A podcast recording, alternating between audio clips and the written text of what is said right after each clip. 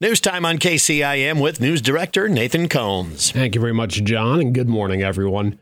After nearly three months, the burn ban for Audubon County has been lifted. The order prohibiting most forms of open burning has been in place for Audubon County since October 1st, but some much needed precipitation leading up to and over the Christmas holiday allowed for the restrictions to be lifted last week. Audubon Fire Chief and County Emergency Management Coordinator Tyler Tiggeson reminds residents who are planning a controlled burn to contact the dispatch center by calling 712 563 2631 before starting. Officials request residents provide their name, a callback number, the burn location's address, and what's being burned to avoid unnecessary fire department dispatches. And that is true for more than just Audubon County, by the way. Several controlled burns uh, not out of control from over the weekend, but did require some fire departments here in the area to go keep an eye on them. So, as uh, folks look for something to do over the holiday break, uh, if a controlled burn is on that list, be sure to get in touch with your local dispatch center. Looking elsewhere, Republican leaders aren't sure whether the 2024 legislature will set new rules for Iowa Capitol displays after the controversy surrounding the this month's Satanic Temple of Iowa display. House Speaker Pat Grassley says the topic was discussed earlier this month during a private meeting of House Republicans.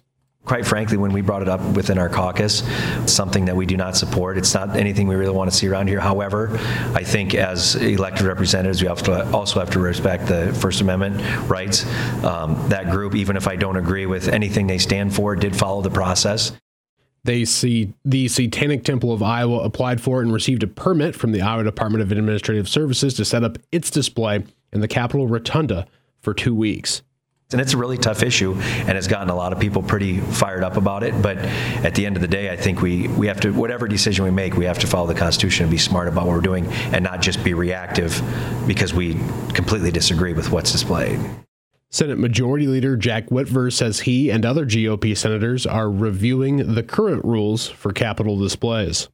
I don't know what that means for next year, if, if we pass a bill or, or what it looks like, but um, there are a lot of people that are disgusted about it. A man from Mississippi has been charged with vandalizing the statue in the Satanic Temple's display. A nativity scene was also shown in the Iowa Capitol this year, along with a banner from the Iowa Atheist and Free Thinkers, as well as a display by the National Freedom from Religion Foundation. Early this month, Governor Reynolds did issue a written statement saying, in a free society, the best response to objectionable speech is more speech, and she invited like minded Iowans to join her in praying over the Capitol and recognizing the nativity scene on display in the rotunda. And authorities in Sac County are offering a reward of $2,000 for information related to the disappearance of a missing Wall Lake man, David John Schultz. According to Sac County Sheriff Ken McClure, the Sac County Crime Stoppers reorganized recently, and donations to the Crime Stoppers funds can now be made directly to the Iowa State Bank of branches in Sac City, Odebolt, and Lakeview. The $2,000 reward is for any information that leads to law enforcement locating Schultz. The 53 year old truck driver was reported missing on November 20th while delivering a load of hogs from Eagle Grove to Sac City. His last known location was at the mile marker 126 truck stop near Fort Dodge at 11:15 p.m. on the evening of November 20th. Cell phone data and Iowa Department of Transportation cameras show his semi-tractor trailer traveled west on Highway 20 to Highway 71 and then stopped north of uh, Highway 20, which is where the truck was located on the roadway the following morning. Anyone with information is asked to contact the Sac County Sheriff's Office at 712 662 7127 or the Iowa Division of Criminal Investigation at 712 262 1873. And again, the reward for information now at $2,000. Uh, that leads to the location of the missing uh, David John Schultz.